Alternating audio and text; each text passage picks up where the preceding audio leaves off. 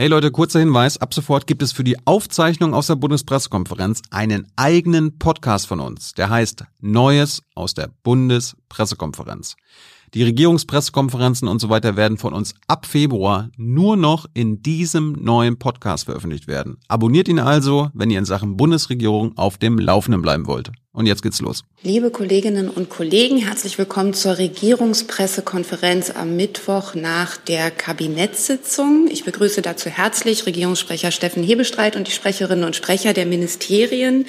Sage noch am Anfang, ähm, wir kennen das vielleicht auch aus den Redaktionen, dass durch die Pandemie personelle Engpässe entstehen, dass heute entschuldigt sind das Bundesministerium für äh, Wohnen und Bauen für Digitales und Verkehr und das Entwicklungsministerium. Wie immer können aber die Fragen gestellt werden. Die Kolleginnen und Kollegen hören zu und beantworten die Fragen und liefern nach. An der Stelle vielleicht vom, vom Montag waren auch noch mehrere Nachlieferungen versprochen. Wenn die dann tatsächlich kommen, ist das prima.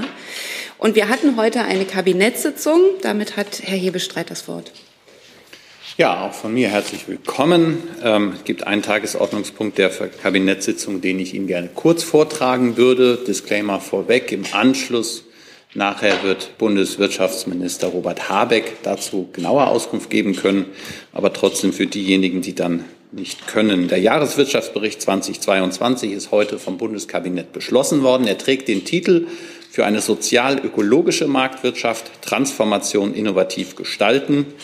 Die soziale Marktwirtschaft hat sich in den vergangenen Jahrzehnten bewährt. Sie hat maßgeblich zu Wohlstand und hoher Lebensqualität in Deutschland beigetragen. Doch angesichts des Klimawandels bedarf es einer Anpassung des wirtschaftspolitischen Ordnungsrahmens. Die Bundesregierung wird in diesem Sinne die sozial-ökologische Marktwirtschaft zu ihrem wirtschaftspolitischen Leitbild machen. Es ist notwendig, stärker als bislang die Qualität unserer wirtschaftlichen Entwicklung in den Fokus zu nehmen und nicht nur die insbesondere am Bruttoinlandsprodukt gemessene Quantität.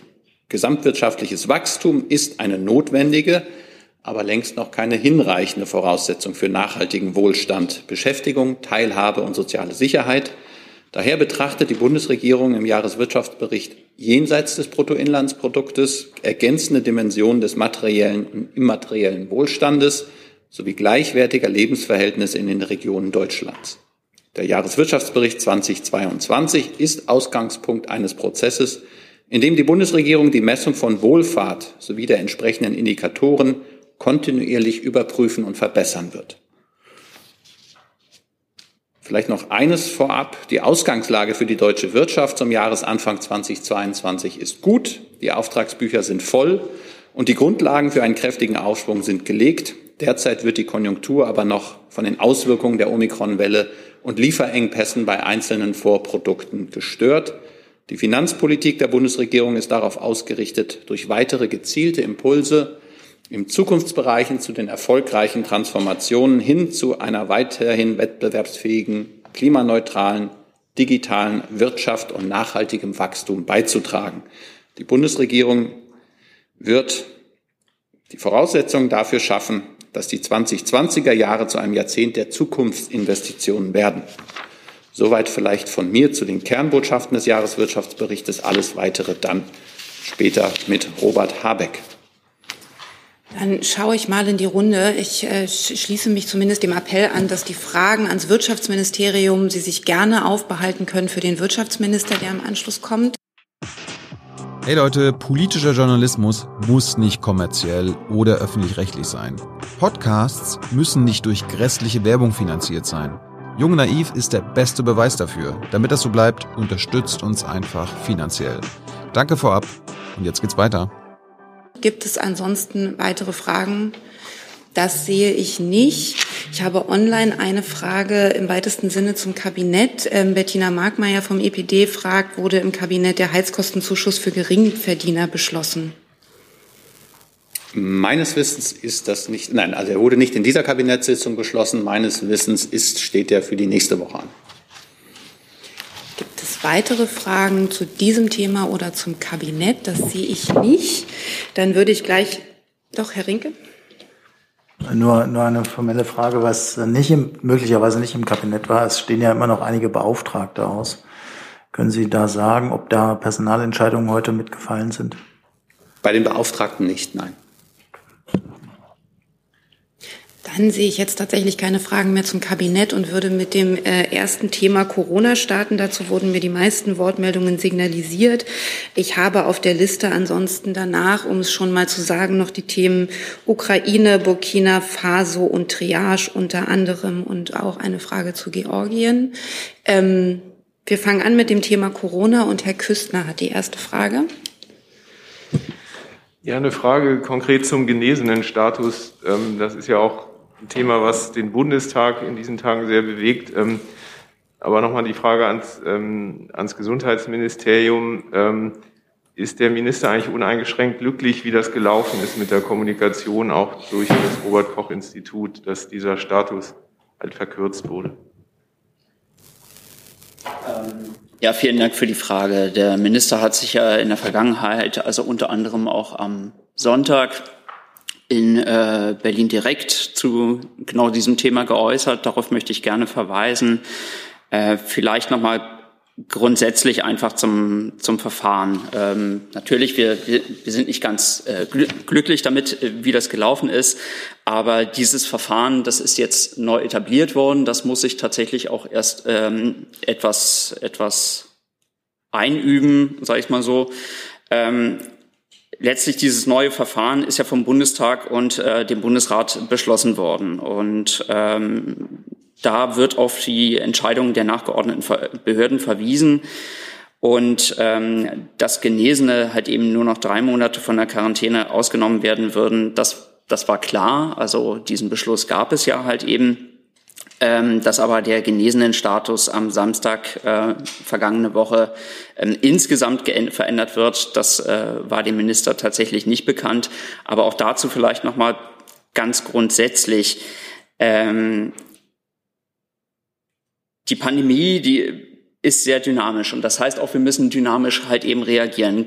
genau deshalb wurde eben dieses Verfahren geändert, dass äh, mit Mitteilungen oder besser gesagt mit Änderungen der wissenschaftlichen Erkenntnislage dann halt eben auch eine solche Änderung des genesenen Status möglich wird durch Bekanntmachung der nachgeordneten Behörden. Und wie gesagt, dieses Verfahren muss sich jetzt halt eben einspielen. Das hat aber auch der Minister halt eben zugesichert und äh, dass da künftig dann eben auch die Kommunikation anders läuft, ja. Dann habe ich dazu eine Frage von Jörg Ratsch, dpa, auch ans Gesundheitsministerium. Er schreibt, die EU-Staaten haben sich darauf verständigt, dass sich die Menschen bei Reisen innerhalb der Union ohne weitere Auflagen frei bewegen können sollen, wenn sie einen gültigen Impftest oder genesenen Nachweis vorlesen, vorlegen. Beim genesenen Nachweis wird eine Gültigkeit von 180 Tagen genannt, schreibt er und fragt dann, wie passt das zur Verkürzung des genesenen Status auf 90 Tage in Deutschland und ist geplant, dass er wieder verlängert wird.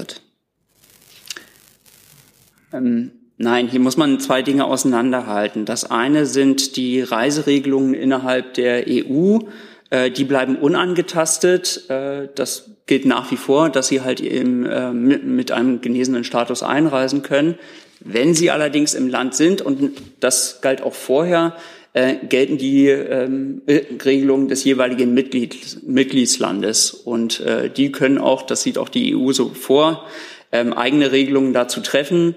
Und äh, entsprechend gelten auch hier dann eben die Quarantänebestimmungen für Deutschland. Auch zum genesenen Status, Herr Piatow. Nee, sorry, sorry, bleiben Sie sitzen. Ich treffe noch das Richtige. Ja, und zwar äh, zum Verfahren. Ähm, ich würde gerne verstehen, von wem denn die Initiative ausging, den genesenen Status zu überprüfen und zu verkürzen. Ging das nach der MPK am 7. Januar vom RKI aus oder gab es eine Weisung vom Bundesgesundheitsministerium? Es gab diesbezüglich keine Weisung des äh, Gesundheitsministeriums. Nachfrage?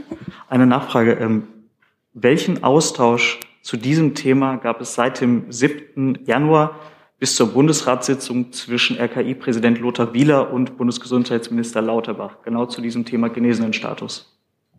Also den konkreten Austausch, äh, ob es jetzt irgendwelche Telefonate, E-Mail-Verkehre oder sonst was zwischen Minister und beispielsweise Herrn Wieler gab, das kann ich Ihnen hier, hier jetzt nicht beantworten, das weiß ich nicht. Nichtsdestotrotz, es bleibt dabei, ähm, der Minister ähm, war davon nicht in Kenntnis gesetzt, dass am Sonnabend generell der genesenen Status geändert wird. Dann habe ich zum Thema Genesenenstatus Herrn Jung und Herrn Küstner noch. Ne? Dann Herr Jung erstmal. Herr Gülde, gibt es wissenschaftliche Erkenntnisse, dass Bundestagsabgeordnete doppelt so lange als genesen gelten können als der Rest der Bevölkerung? Nein, solche wissenschaftlichen Erkenntnisse gibt es nicht. Ich denke mal, Sie spielen da auf die ähm, entsprechende ähm, Quarantäneregel äh, für Mitglieder des Bundestags an. Ähm, der Bundestag passt seine Regeln laufend an. Wir gehen auch davon aus, dass es in diesem Fall so sein wird und äh, dass auch entsprechend dann halt eben die, ähm, der genesenen Status für Mitglieder des Bundestags auch auf drei Monate verkürzt werden wird. Nachfrage? Herr Hebestreit, der Kanzler ist ja auch Bundestagsabgeordneter. Wie bewertet der Kanzler diese Extrawurst?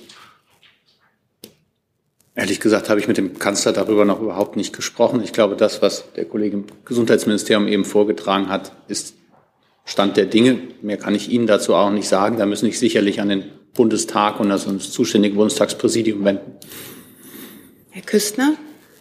Noch einmal zurück zur EU. Wirkt das nicht trotzdem ein bisschen verwirrend auch auf Außenstehende oder die Bevölkerung, wenn jetzt die EU sagt, für unsere Reiseregeln ist die Sechsmonatsregel in Ordnung, aber dann in Deutschland greift wieder die Dreimonatsregel. Ist das nicht irgendwie ein schiefes Bild, was da entsteht? Nein, also wie gesagt, man muss natürlich äh, trennen einerseits zwischen den Reiseregelungen und dann den Regelungen, die innerhalb eines Mitgliedslandes gelten. Äh, darauf haben wir auch immer wieder hingewiesen, wenn es äh, zum Beispiel auch ähm, um Reisen ins Ausland ging, auch ins EU-Ausland, sehen Sie sich vorher die Regeln an, die dort herrschen. Und insofern sehen wir da eigentlich keine Ungleichbehandlung, was jetzt ähm, die Wertung äh, des Ganzen anbelangt. Das muss ich Ihnen dann natürlich überlassen. Vielleicht darf ich an einer Stelle ergänzen, das hat äh, der Bundesgesundheitsminister an mehreren Stellen in den letzten Tagen deutlich gemacht, dass es wissenschaftlich an der Verkürzung dieses genesenen Status nichts auszusetzen gilt. Das sind die neueren wissenschaftlichen Erkenntnisse, die mit der Omikron-Variante zu tun haben, dass man an dieser Stelle sich gezwungen sah, diesen genesenen Status zu verändern, um darauf reagieren zu können. Also es war jetzt keine politische Entscheidung oder was alles insinuiert wird, sondern es ist der wissenschaftliche Stand, den das RKI, die dafür zuständig sind, mitgeteilt haben und auch umgesetzt haben. Und darum geht es an dieser Stelle. Herr Rinke, auch zum genesenen Status? Ja, direkt da anknüpfend an Herrn Gülde, äh, wenn das äh, stimmt, was Herr Hebestreit gerade gesagt hat, davon gehe ich aus, dann ähm, schließt sich ja die Frage an, ob sich Deutschland dann in der EU dafür einsetzt, dass die gerade beschlossenen EU-Regeln wieder geändert werden, weil die ja dann offenbar nicht dem neuesten wissenschaftlichen Stand entsprechen. Das muss ich ehrlich gesagt nachtragen, ob es da schon bereits äh, jetzt Verhandlungen auf EU-Ebene dazu gibt. Das äh, entzieht sich meiner Kenntnis. Vielleicht auch da nochmal der Hinweis, wir sind einer sehr immer wieder sich verändernden Lage. Wir lernen mehr über den Virus wir, oder das Virus, wir lernen mehr über die Veränderungen, ähm, die es durchläuft und die Varianten. Und darauf müssen wir reagieren, sonst könnten Sie auch zu Recht uns den Vorwurf machen, dass wir da auf aktuelle Veränderungen nicht reagieren und ähm, dadurch leichtsinnig äh, an alten Regelungen festhalten. Und genauso ist es auch in all diesen Gremien und es auch auf der europäischen Ebene. Und da muss man das dann gemeinsam bewerten. Aber das eine schließt nicht aus, dass man national eigene Regeln trifft, die man für richtig hält. Ist schon klar, aber das ist ja gerade beides neue Regelungen. Einmal auf EU und dann auf nationaler Ebene. Deswegen ist ja dann ein bisschen verwunderlich, dass man da zu zwei unterschiedlichen Schlüssen kommt.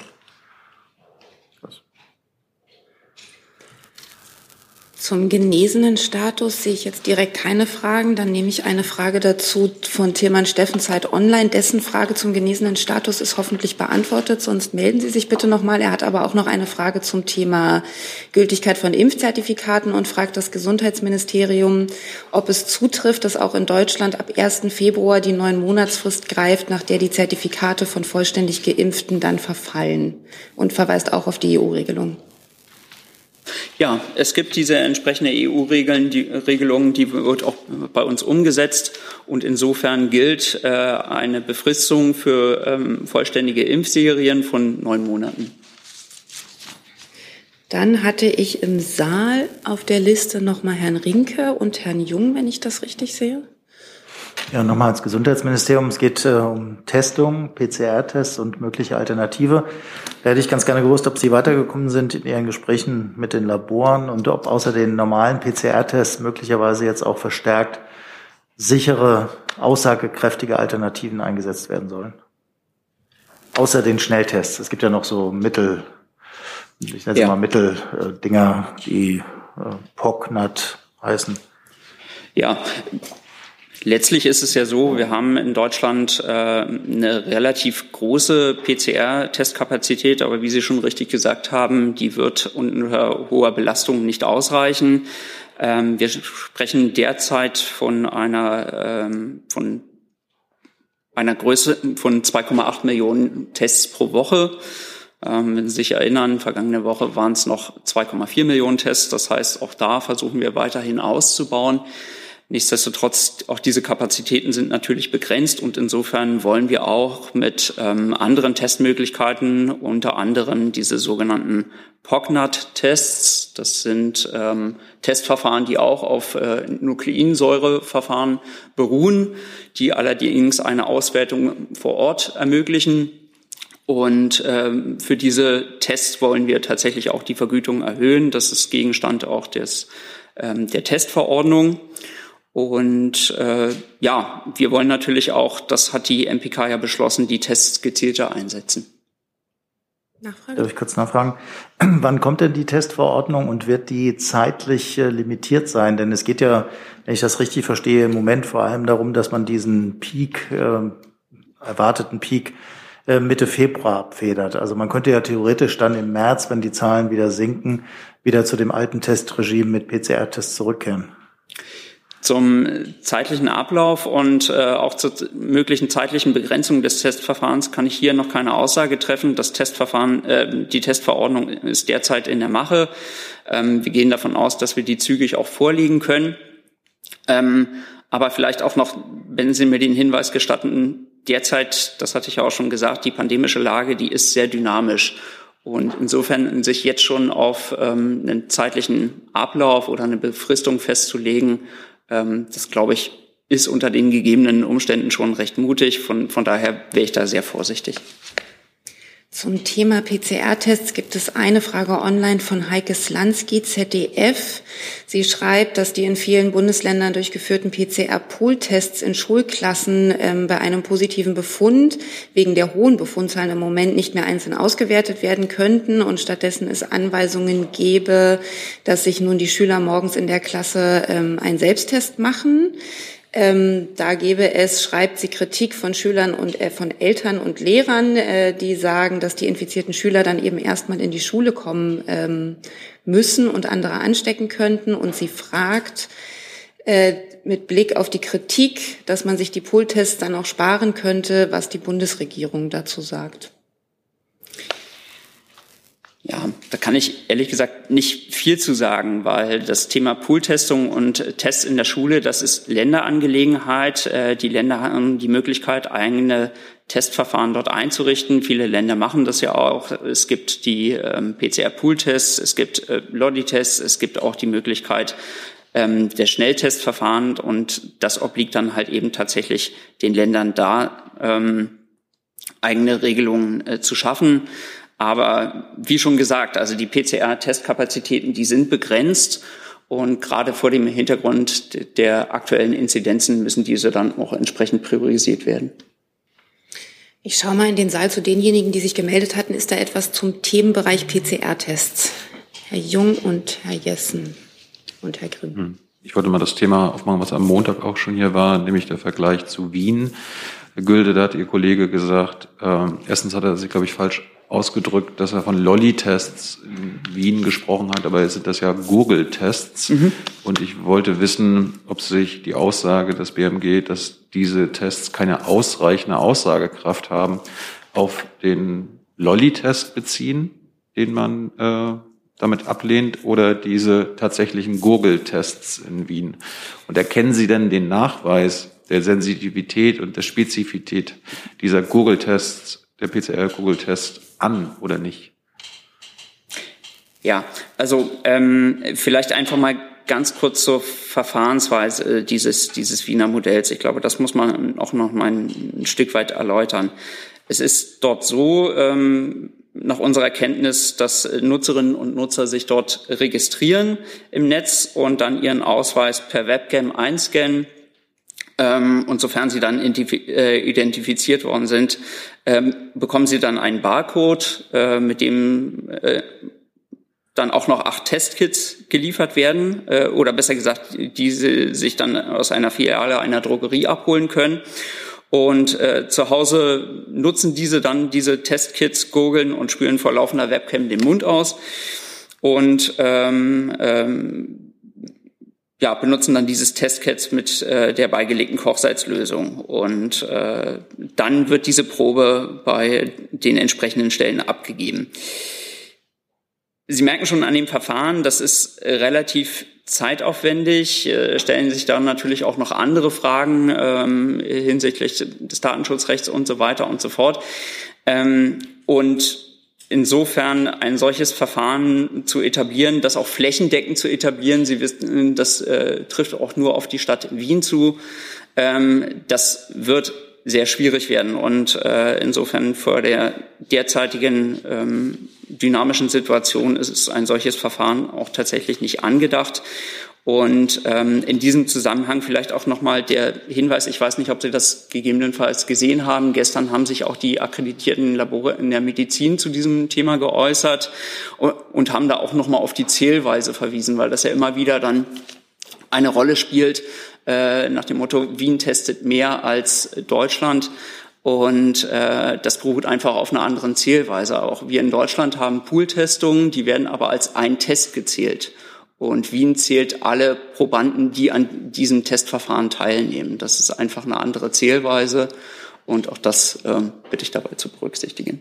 Nachfrage? Aber bleiben Sie dabei, wie Sie Montag verlautbart haben, äh, dass diese Google-Tests in Wien keine ausreichende Aussagekraft haben. Und ich hatte ja auch gefragt, äh, die Sensitivität, Sensitivität und die Spezifität dieser Tests wurden ja nachgewiesen. Erkennen Sie das an? Also ähm, Herr Ewald hat äh, vergangenen Montag seine Aussagen dazu auch nochmal eingeordnet und darüber hinaus habe ich jetzt keine Ergänzungen dazu.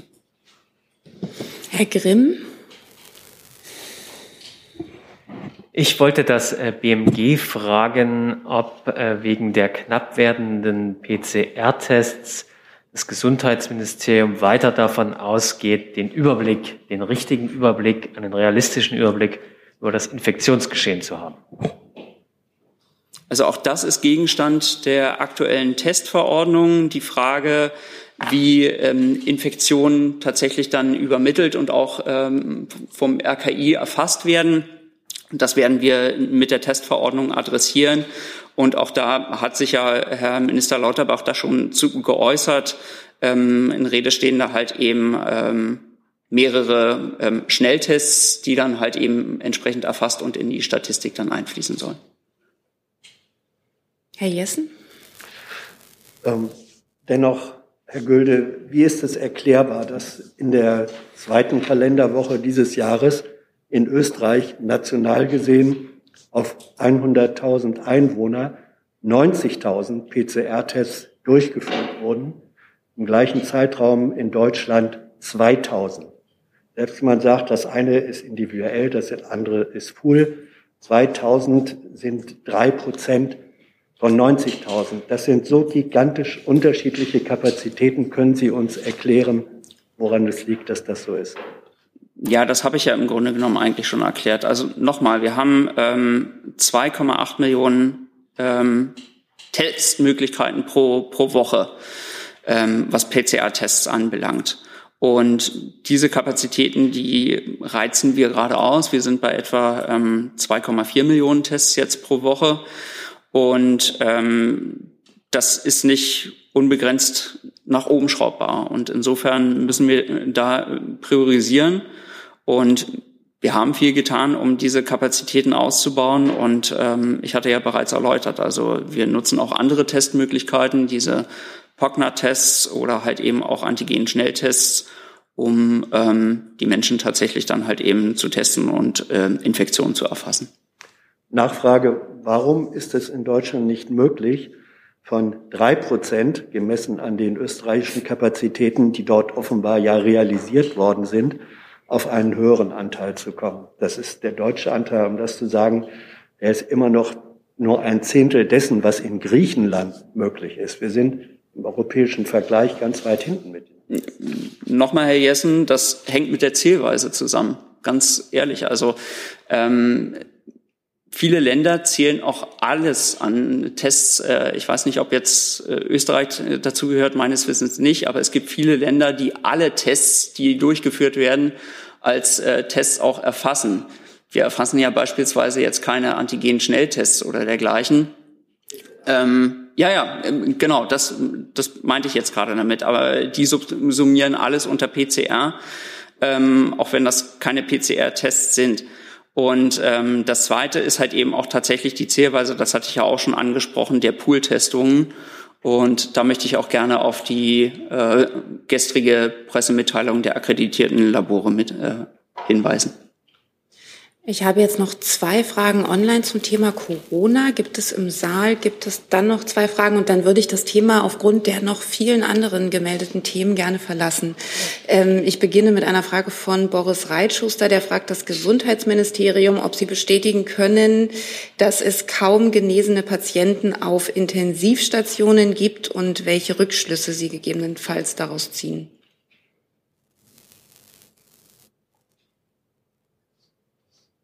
Ich muss offen gestehen, ich verstehe die Frage nicht. Also, also wenn Patienten, wenn Patienten genesen sind, ähm, häufig kommen sie dann natürlich auf andere Stationen. Also wenn sich der Zustand eines Patienten bessert, äh, dann wird er auf eine andere Station dann verlegt.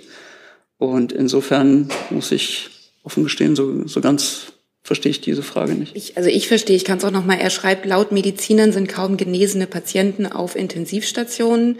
Also ich verstehe die Frage so, weil, sie, die Diskussion geht ja oft darum, wie viele Geimpfte sind auf Intensivstationen. Wahrscheinlich ist die Frage, wer schon mal Corona hatte, dann aber sich das trotzdem noch mal einfängt und auf einer Intensivstation landet. Ja. So würde ich es jetzt verstehen. Okay, gut, dann habe ich es in der Tat falsch verstanden. Ja, dass ähm, eine Reinfektion äh, meistens harmloser verläuft als ähm, eine Erstinfektion. Darauf haben wir auch immer wieder hingewiesen. Gleiches gilt natürlich auch für den Impfschutz. Also Menschen, die geimpft sind, haben in der Regel einen harmloseren Verlauf als Menschen, die ungeimpft sind. Insofern, ja, das wäre meine Antwort dazu. Die andere Frage von Herrn Reitschuster, wie sich das verhält mit dem genesenen Status 180 Tage, 90 Tage, meine ich, ist beantwortet. Dann gibt es eine Frage von Charlotte Kurz, Pharmazeutische Zeitung. Sie fragt, wann sollen Apotheken erstmalig Covid-19-Impfstoffe bestellen dürfen? Und gibt es hier ein gesondertes Impfstoffkontingent für Apotheken? Das müsste ich tatsächlich nachreichen, ob es da jetzt schon einen konkreten Zeitpunkt gibt. Dann hat Herr Rinke noch eine Frage. Ähm, ja, ich hätte ganz gerne gewusst nach den Ankündigungen in Österreich und Dänemark, dass dort Corona-Maßnahmen weitgehend zurückgenommen werden sollen, ob die Bundesregierung das mit Sorge sieht, weil sich dann möglicherweise wieder ähm, Infektionen ausbreiten können oder ob das eigentlich ohne Probleme dort äh, passieren kann. Was nicht? Wollen Sie oder? Ähm, dann würde ich vielleicht einfach mal ähm, starten. Ja, selbstverständlich betrachten wir auch die Entwicklung in äh, unseren Nachbarstaaten. Und ähm, Herr Minister Lauterbach hat sich ja auch mehrfach zu diesem Thema geäußert. Für uns ist zurzeit einfach noch nicht der Zeitpunkt, über Lockerungen zu sprechen.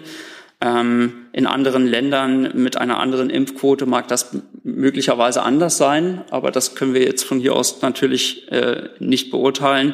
Nichtsdestotrotz zurzeit ist einfach, einfach, noch Vorsicht angesagt. Und ähm, von daher bleiben wir eigentlich bei diesen Maßnahmen. Dazu hat sich ja auch Herr ähm, Bundeskanzler Scholz am Montag geäußert.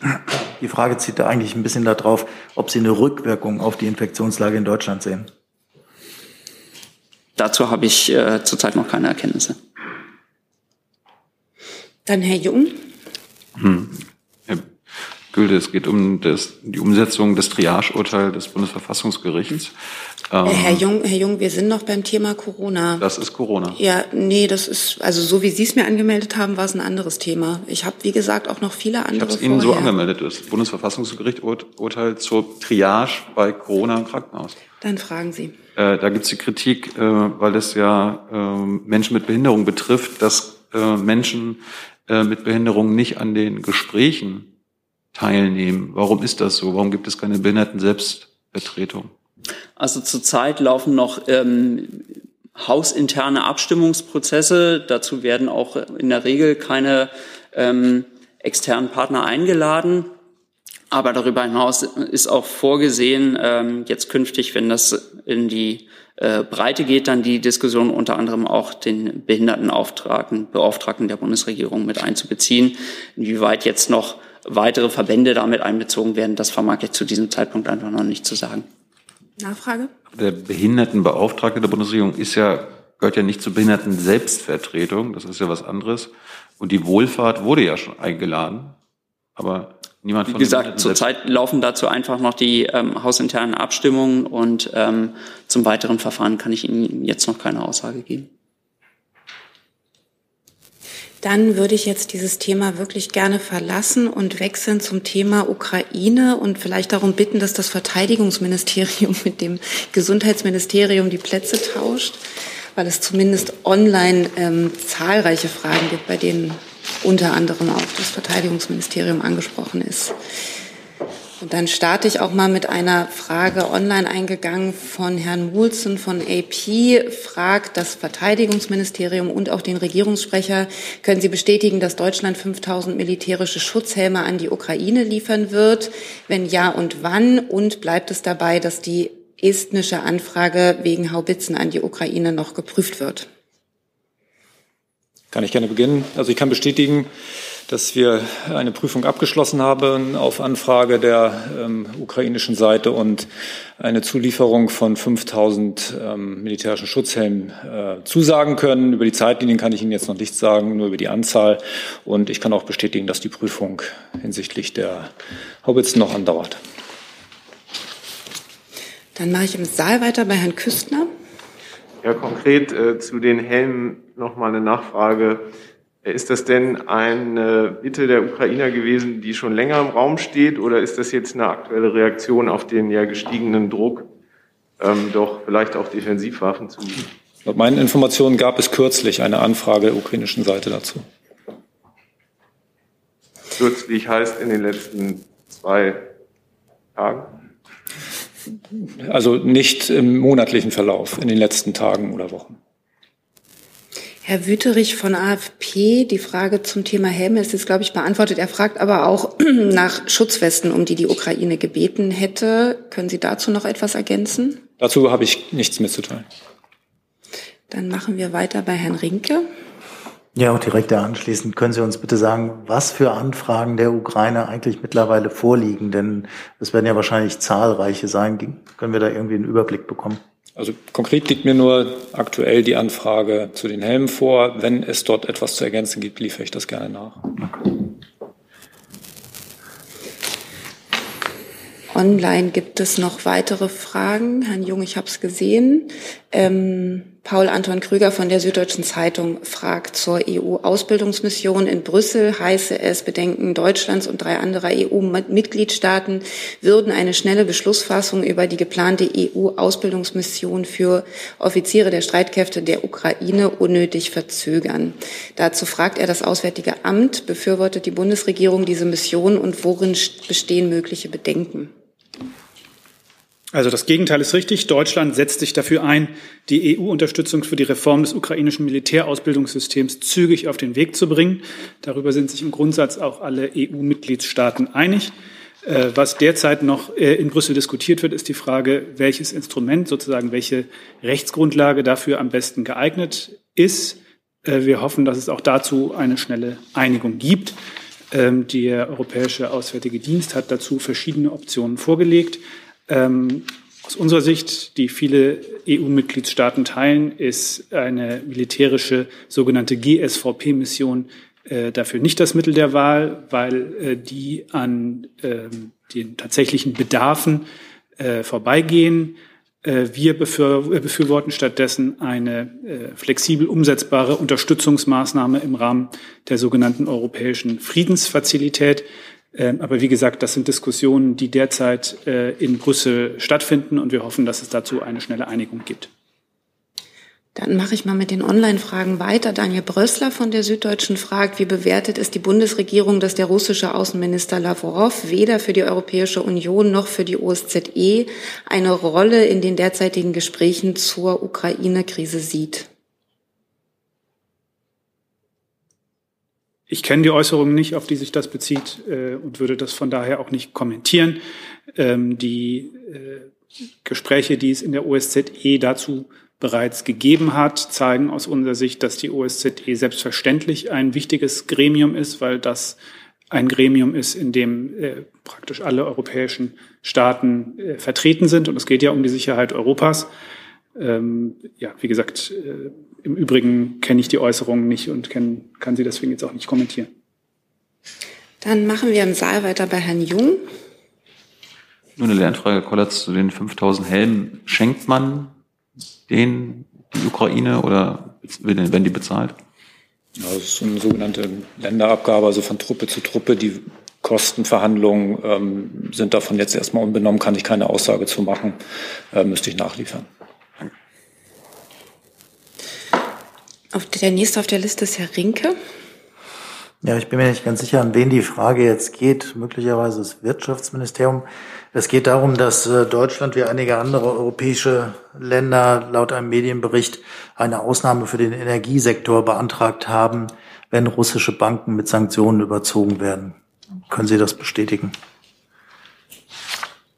Oder Herr Heberstein? Ich glaube, da müssen wir generell das sagen, was wir in diesen Fragen zum Thema Sanktionsregime immer sagen. Und das ist, dass wir eben diese Gespräche so vertraulich halten, wie es nötig ist, um eben auch die andere Seite da nicht vorher reingucken zu lassen. Ich verstehe Ihr Interesse an all dem, was sich da abspielt, aber diese Gerüchte lagen, die wollen wir nicht kommentieren und da ist auch vieles nicht ganz richtig, was so zu lesen ist und manches ist sogar falsch. Aber das müssen wir hinnehmen. Augenblick ist äh, die westliche Welt sehr darin bestrebt, eine sehr einheitliche, eine klare und starke Antwort äh, zu formulieren ähm, aus Sorge, ähm, was passieren kann an der ukrainischen Grenze äh, mit Blick auf Russland. Und diese Gespräche finden statt und sie äh, finden vertrauensvoll statt und da wollen wir es auch belassen. Darf ich nachfragen? Aber klar. Können Sie uns nicht zumindest die äh, Punkte sagen, die falsch sind? Und ob die äh, Ausnahmegenehmigung für den Energiesektor, den ich gerade erwähnt habe, darunter fällt? Lieber Herr Rinke, schon als Kind war ich kein Fan von Topfschlagen und ich war das im hohen Alter auch nicht ändern. Insofern nein, ich verstehe Ihr Interesse und ähm, bitte um Verständnis, dass wir in die Variante nicht einsteigen.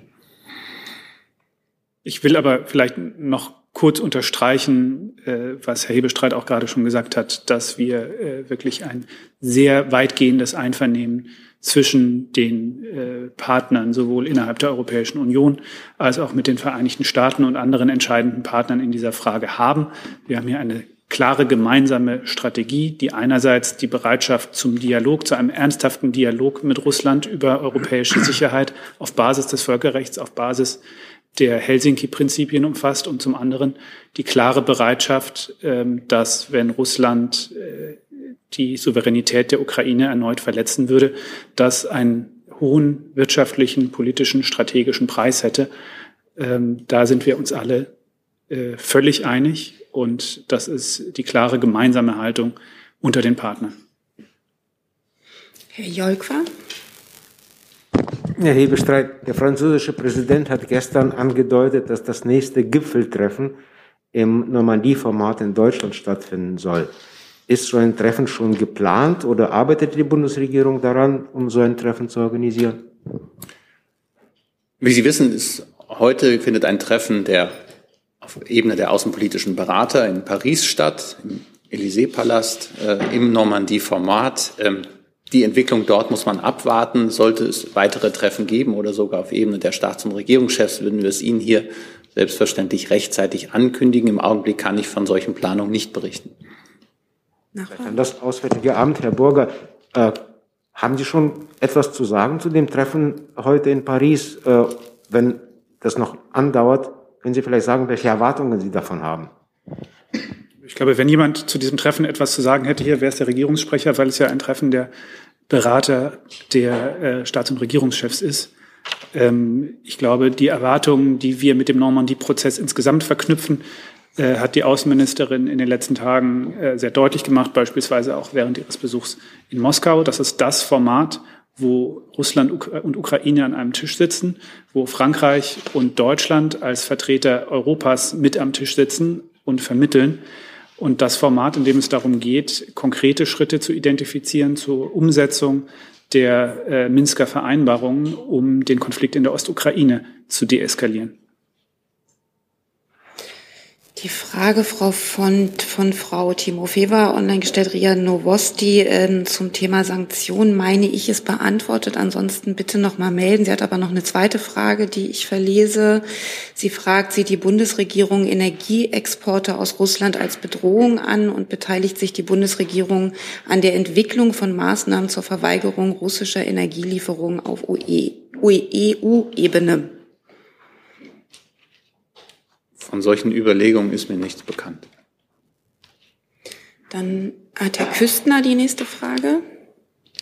Ja, nochmal zum Stichwort Einigkeit ähm, an Herrn Hebestreit nochmal die Frage. Der polnische Vizeaußenminister hat ja Zweifel an der Verlässlichkeit Deutschlands in der Ukraine äh, Frage geäußert. Er ist nicht der Einzige in Osteuropa und hat auch konkret äh, oder ein klares Nein zu Nord Stream 2 nochmal eingefordert. Ähm, ist die Bundesregierung verlässlich? Den letzten Satz habe ich nicht verstanden. Ist die Bundesregierung verlässlich? Das war der Versuch, eine Frage noch dran. Die Bundesregierung ist ausgesprochen verlässlich und hat unter anderem vorgestern Abend in einer Videoschalte ähm, mit dem amerikanischen Präsidenten, mit dem polnischen Präsidenten, dem französischen Präsidenten, dem Premierminister des Vereinigten Königreiches, dem Premierminister Italiens, und auch Vertretern der EU-Kommission, des Europäischen Rates und ähm, der NATO über die Lage in der Ukraine ausgiebig diskutiert und man war sich sehr, sehr einig und ich glaube auch das ist das, was Sie von allen Beteiligten dort erfahren. Insofern ähm, sehen wir uns an der Seite unserer Verbündeten. Nachfrage?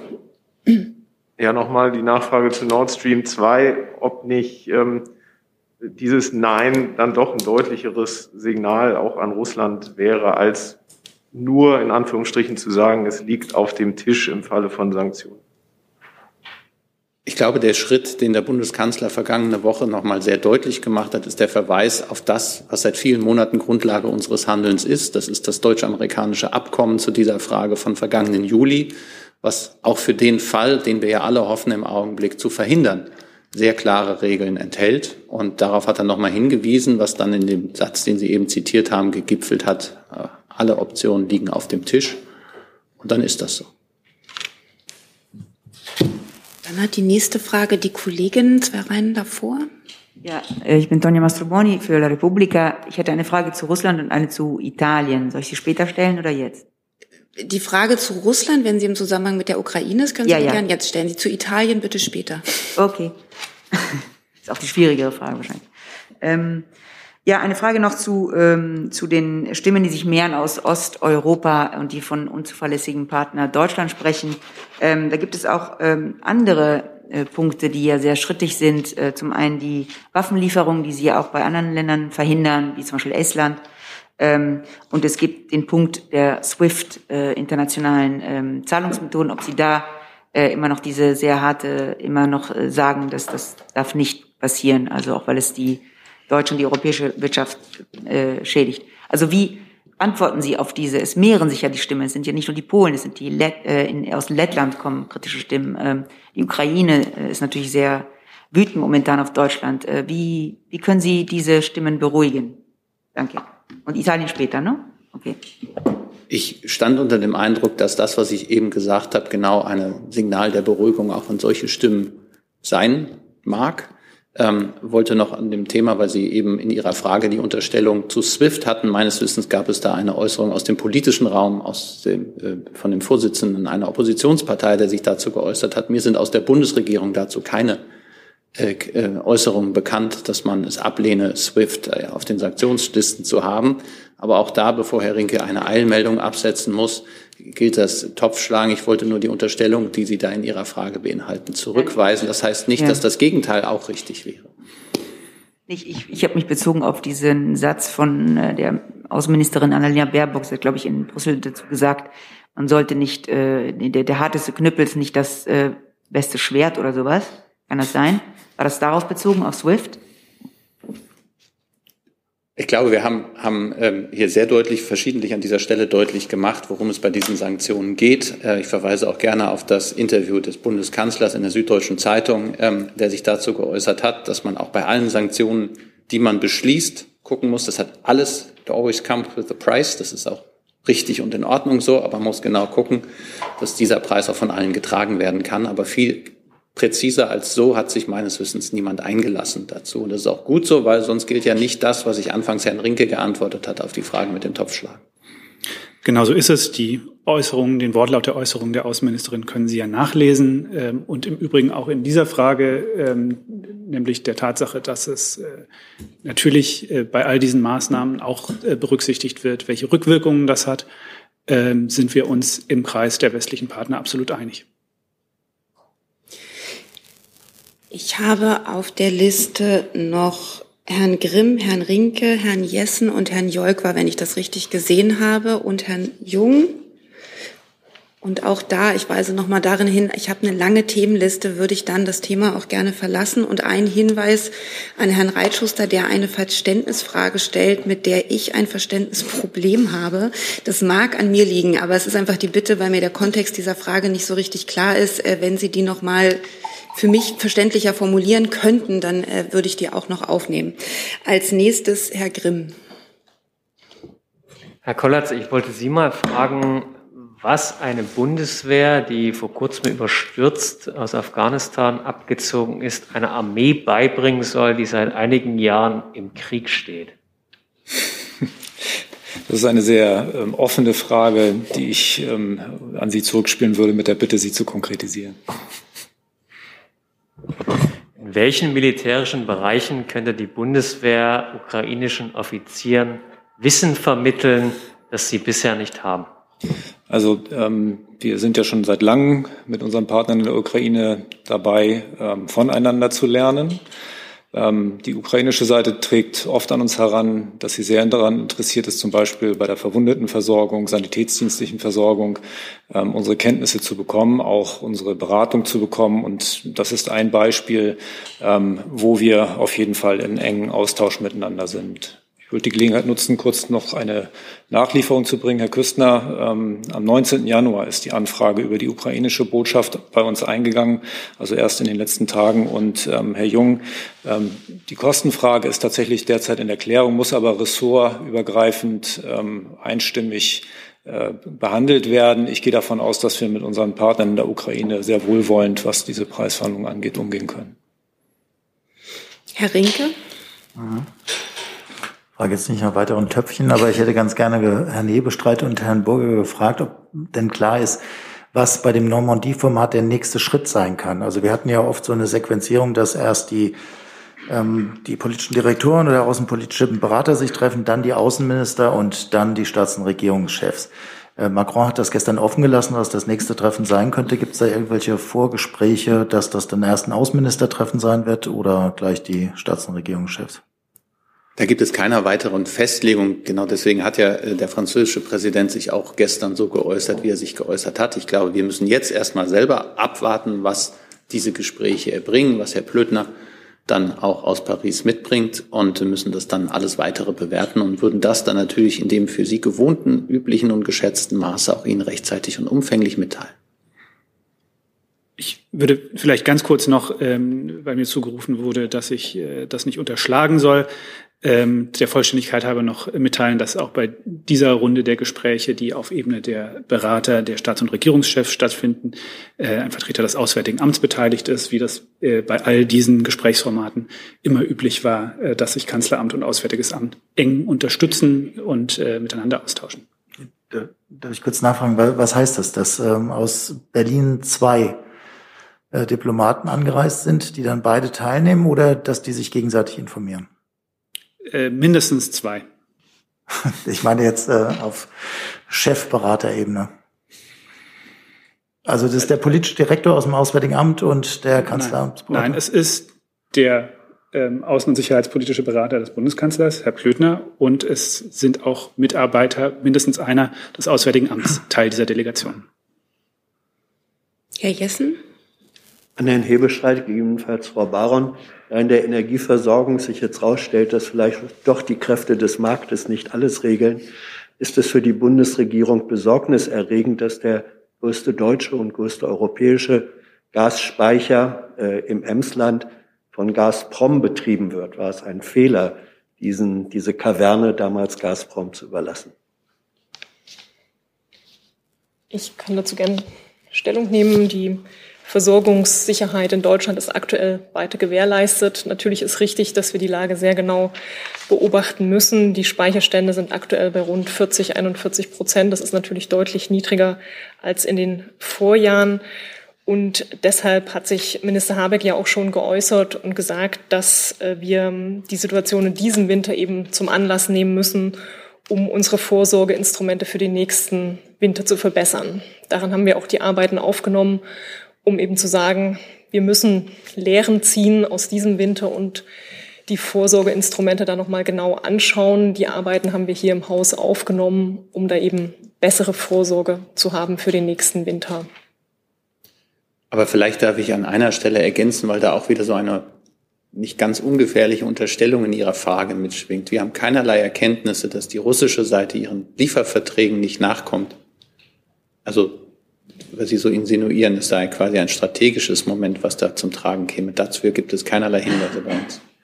Das wollte ich auch nicht unterstellen. Die Frage ist aber, da bei der Gasversorgung äh, Russland via Gazprom jetzt sozusagen auf beiden Seiten am Hebel sitzt, ob äh, das eine für die Bundesregierung besorgniserregende politische operative Situation ist, die man nutzen könnte. Nun, ich glaube, ich habe die Frage beantwortet. Ne? Wir, wir schauen uns die aktuelle Lage sehr genau an der Markt, so wie er jetzt strukturiert ist, ist ein liberalisierter Gasmarkt. Für diesen Weg und für diese Entscheidung hat man sich entschieden und das, das ist der Status quo. Aktuell ist die Versorgungssicherheit weiter gewährleistet, da ja auch nicht nur aus Speichern versorgt wird, sondern aus den Langzeitlieferverträgen, aus LNG-Lieferungen, die ja, wie wir gesehen haben, in den letzten Wochen auch sehr stark in Europa angelandet sind. Aber gleichzeitig gilt auch für den nächsten Winter, die Vorsorgeinstrumente eben zu verbessern. Herr Reitschuster hat seine Frage noch einmal geschickt und damit stelle ich sie dann auch. Ähm, er bezieht sich darauf, dass die Verteidigungsministerin gesagt hat, ähm, Waffenlieferungen an die Ukraine seien aktuell nicht hilfreich. Nun ist es so, schreibt er, dass die Ukraine sehr viel weniger Waffen hat als Russland und seine These sei deshalb, dass es für die stärker bewaffnete Konfliktpartei, also Russland, sehr wohl hilfreich sei, wenn man äh, der Ukraine keine Waffen liefere und bittet, also fragt, gefragt, können Sie diesen Widerspruch auflösen? Zur Haltung der Regierung insgesamt zu Waffenlieferungen an die Ukraine hat sich nichts geändert. Dann hat die letzte Frage zu diesem Themenkomplex Herr Jung. Ja, kurze Verständnisfrage, Herr Hebestreit, weil Sie die Verlässlichkeit äh, gegenüber den Verbündeten angesprochen haben und wir ja gleichzeitig eine Interdependenz, äh, ökonomische Interdependenz zwischen Russland und Deutschland haben. Ist denn Russland für die Bundesregierung ein Verbündeter?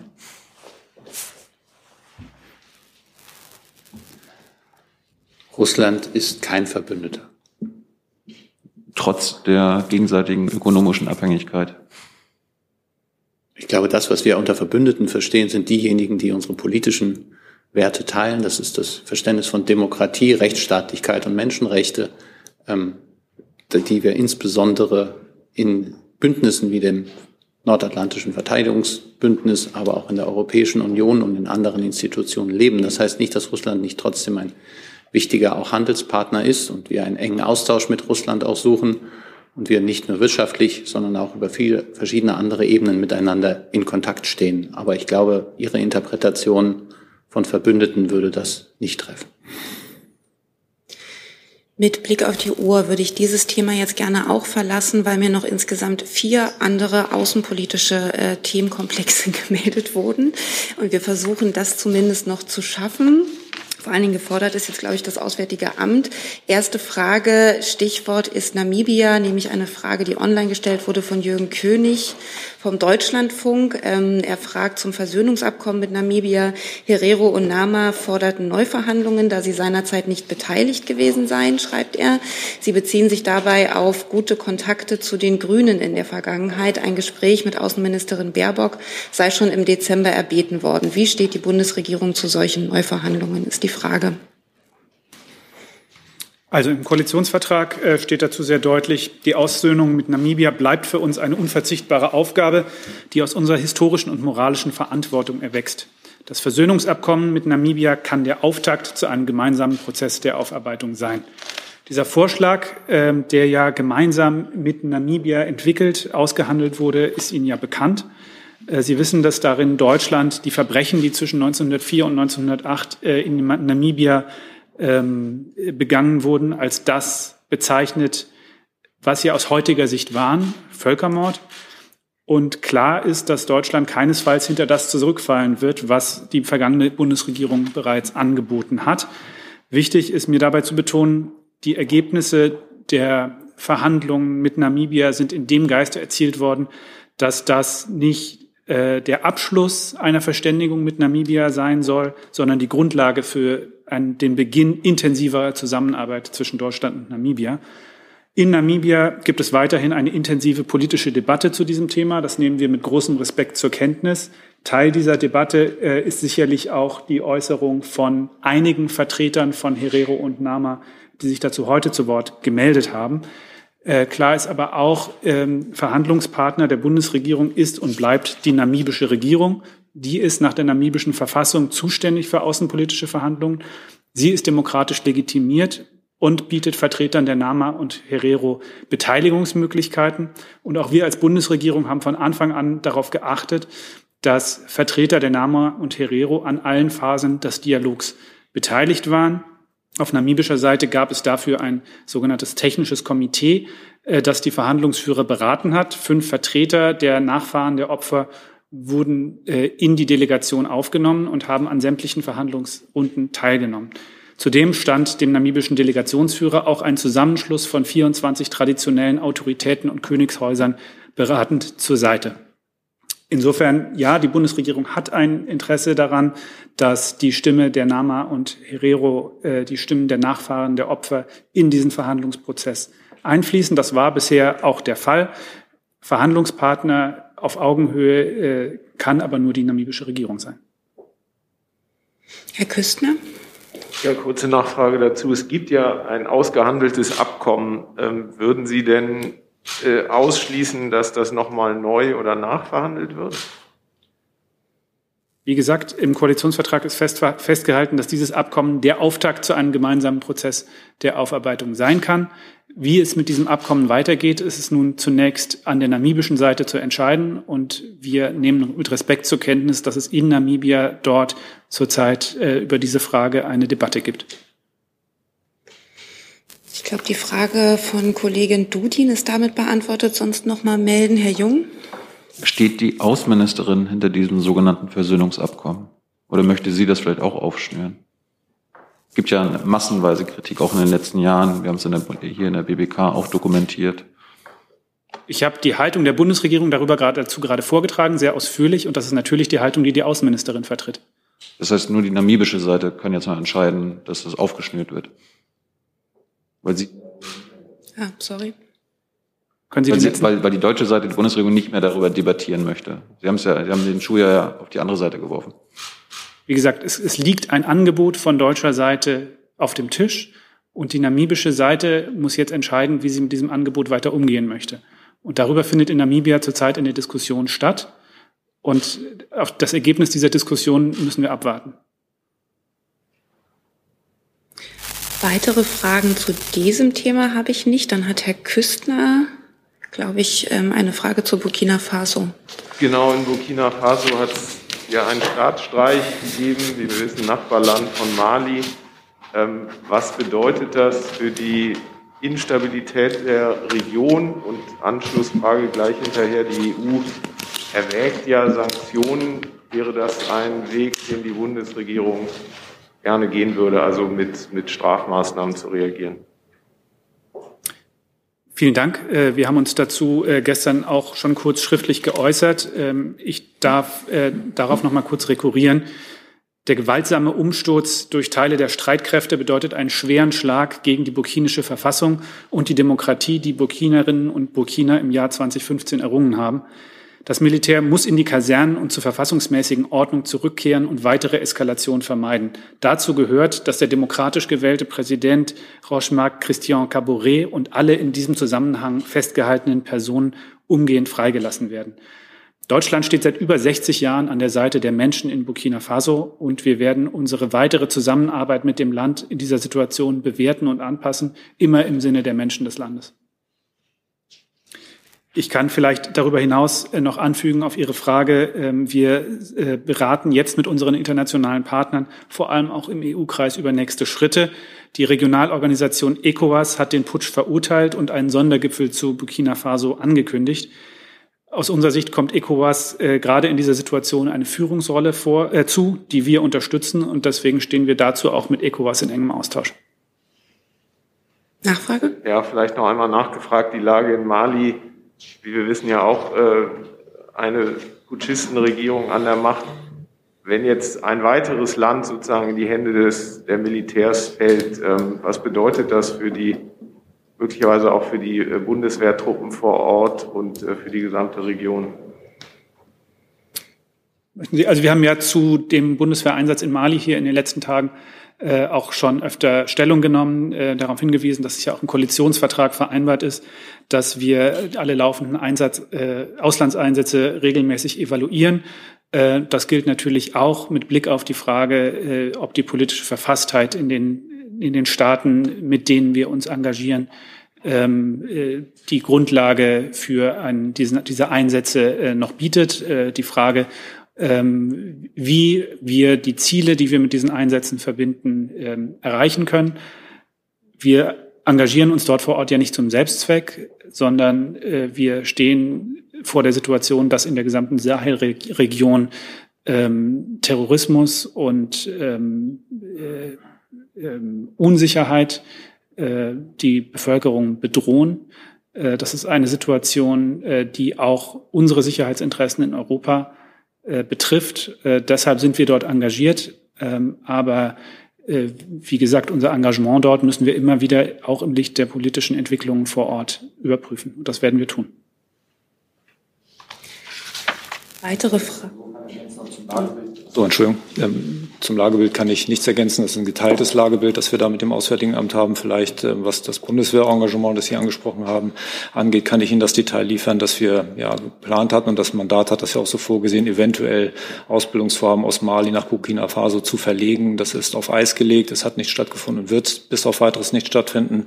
Und wir haben ja auch bilaterale Vereinbarungen. Ähm, eine Beratergruppe wurde auf Anfrage der ehemaligen Regierung dort ja auch, der legitimen Regierung, ähm, angefragt. Da geht es um Aus Ausbildung in ähm, der Beseitigung von Sprengfallen, also Counter-IED-Ausbildung sowie sanitätsdienstliche Ausbildung. Auch diese Beratergruppe ist im Moment nicht aktiv, befindet sich noch im Land, aber ähm, ist zurzeit erstmal in der Lagebeobachtung und wartet auf Anweisung. Vielleicht kann ich dazu noch ergänzen, weil ich ganz allgemein sagen kann, dass alle äh, bilateralen Unterstützungsleistungen, die direkt an staatliche burkinische Stellen gehen, äh, derzeit eingehend überprüft und entsprechend angepasst werden.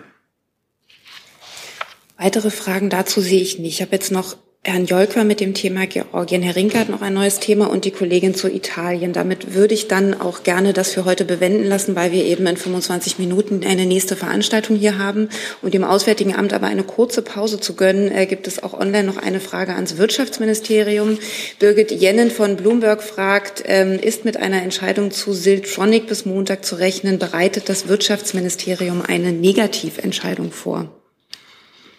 Ja, hier kann ich nur auf das schon Gesagte verweisen. Es gibt ein laufendes Investitionsprüfverfahren. Dieses Verfahren läuft und dauert an. Weitere Fragen dazu sehe ich nicht. Dann Herr Jolkwa. Ja, es geht.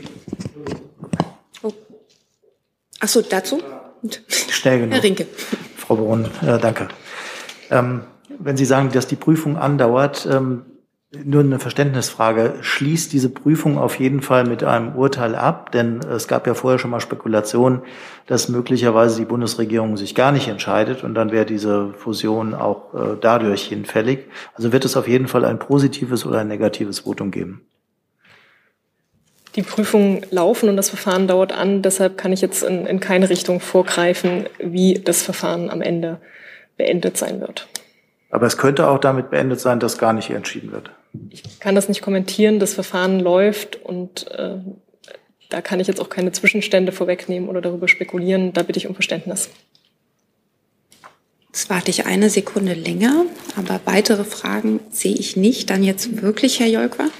Äh, es geht so um Georgien, aber die Frage geht an das Innen- oder das Justizministerium. Es geht um den Fall Kalandadze, der ehemalige georgische Generalstabschef, wurde im Dezember verhaftet in Berlin, äh, später auf Kaution wohl freigelassen. Äh, ist Ihnen bekannt, wo er sich im Moment aufhält und wie geht es weiter in seiner Sache? Ich meine jetzt das Verfahren über seine Auslieferung nach Georgien. Ich bitte um Verständnis, dass wir uns zu Einzelfällen ähm, hier grundsätzlich nicht äußern können. Ähm, deswegen kann ich dazu auch nichts ähm, sagen und ebenfalls das Justizministerium. Für uns gilt das Gleiche, dass wir uns zu Einzelfällen in Rechtshilfeverfahren wie üblich nicht äußern. Aber ist zumindest bekannt, wo er sich im Moment aufhält? Das fällt auch unter das, was ich gerade gesagt habe. Dann hätte ich doch eine Frage an das Auswärtige Amt. äh, ist dieser Fall im Auswärtigen Amt auf dem Schirm und hält das Auswärtige Amt Georgien für einen Rechtsstaat? Der Fall ist uns bekannt. Und äh, die zweite Frage, ähm, die dazu ähm, kann ich Ihnen sagen, dass natürlich äh, im Zuge von Rechtshilfeverfahren äh, die zuständigen Gerichte, aber natürlich auch die Bundesregierung eingehend äh, bewerten, ob in einem konkreten Fall rechtsstaatliche, äh, die Einhaltung rechtsstaatlicher äh, Grundsätze äh, zu erwarten ist oder ob es da äh, anderweitige Befürchtungen gibt. Und äh, dieser Prüfung, wie gesagt, die wird im Einzelfall äh, vorgenommen und äh, deswegen kann ich auch hier zu diesem Einzelfall nichts weiter sagen. Aber können Sie zumindest bewerten oder wie bewerten Sie die Tatsache, dass äh, die georgische Regierung äh, einen ehemaligen äh, Generalstabschef verfolgt, der jetzt Bürger der Ukraine ist und eine wesentliche Rolle bei dem Aufbau der ukrainischen Streit Streitkräfte gespielt hat? Ich werde diesen Fall jetzt nicht äh, im Einzelnen bewerten. Das ist Aufgabe äh, jetzt der Justizbehörden. Ähm, die, die Frage, ob jemand ein hohes öffentliches Amt äh, ausgeübt hat, äh, sagt ja per se noch nichts darüber aus, ob jemand sich einer Straftat schuldig gemacht hat. Weitere Fragen dazu sehe ich nicht. Du sag mal, Kira, ganz unter uns, du bist die Jüngste hier? Ja. Warum arbeitest du hier eigentlich? Na, weil wir das beste Journalismusformat in Deutschland sind und weil hier keine Werbung läuft. Und woher kommt die Kohle für dein Gehalt? Per Banküberweisung oder PayPal von den Leuten, die uns zuschauen oder zu hören. Wie das geht? Seht ihr in der Podcast-Beschreibung. Dann nochmal die Kollegin von der Republika. Ja, nochmal Mastro Buoni. Ich wollte fragen, ähm, heute sind wir im dritten Wahlgang äh, in Italien. Es ist alles ziemlich chaotisch. Das einzig sichere ist, dass Berlusconi ein spektakuläres Comeback nicht gelungen ist. Aber äh, wir sind momentan völlig im Chaos und heute sind viele Stimmen, äh, die sagen, dass ähm, äh, Mario Draghi nicht nur als Präsident der Republik nicht gewählt werden könnte, sondern auch seinen Posten als Regierungschef verlieren könnte. Ähm, wie sehen Sie momentan die Perspektive eben, dass Italien äh, ab nächste Woche oder übernächste Woche äh, Mario Draghi in beiden Rollen nicht mehr sieht? Also ähm, wie sehen Sie auf diese Präsidentschaftswahl? Danke. Vielen Dank, Frau Mascuroni. Ähm, Sie haben sicherlich Verständnis, dass wir dazu uns gar nicht äußern werden. Das sind inneritalienische Vorgänge. Das tun wir nicht genauso wenig, wie wir es im umgekehrten Fall fänden, wenn sich ausländische Staaten über unsere inner inneren Angelegenheiten äußern würden. Grundsätzlich ist es so, dass ähm, der Bundeskanzler mit Mario Draghi sehr gut zusammengearbeitet hat und auch zusammenarbeitet. Und ansonsten liegt es an den italienischen ähm, Italienerinnen und Italienern beziehungsweise den dort vereinbarten Institutionen und Verfahren daran festzuhalten und eine gute Lösung zu finden. Weitere Fragen sehe ich auch dazu nicht. Dann hat Herr Rinke das letzte Thema für heute. Ja, danke. Eine Frage ans Innenministerium. Und zwar, ob Sie bestätigen können, äh, ein Medienbericht, dass das Bundesamt für Verfassungsschutz vor einer neuen Welle von Hackerangriffen aus China auf deutsche Unternehmen warnt. Da gibt es anscheinend ein entsprechendes Schreiben. Einige von diesen Hackerangriffen sollen auch sehr erfolgreich sein. Können Sie uns irgendwas dazu sagen? Es ist ja so, dass der ähm, Bundesverfassungsschutz ähm, die ausländischen Aktivitäten, ähm, also von, von staatlichen Hackern generell äh, im Blick hat äh, und da auch, ähm, wenn es Anlass dazu gibt, ähm, informiert. Äh, zu diesem Schreiben kann ich mich jetzt hier aber nicht äußern. Weitere Fragen sehe ich dazu nicht. Dann bitte ich um Verständnis, dass ein von Herrn Jung bei mir für eventuell, wenn noch Zeit ist, gemeldetes Thema auf Freitag vertagt werden muss. Ich danke unseren Gästen fürs Kommen.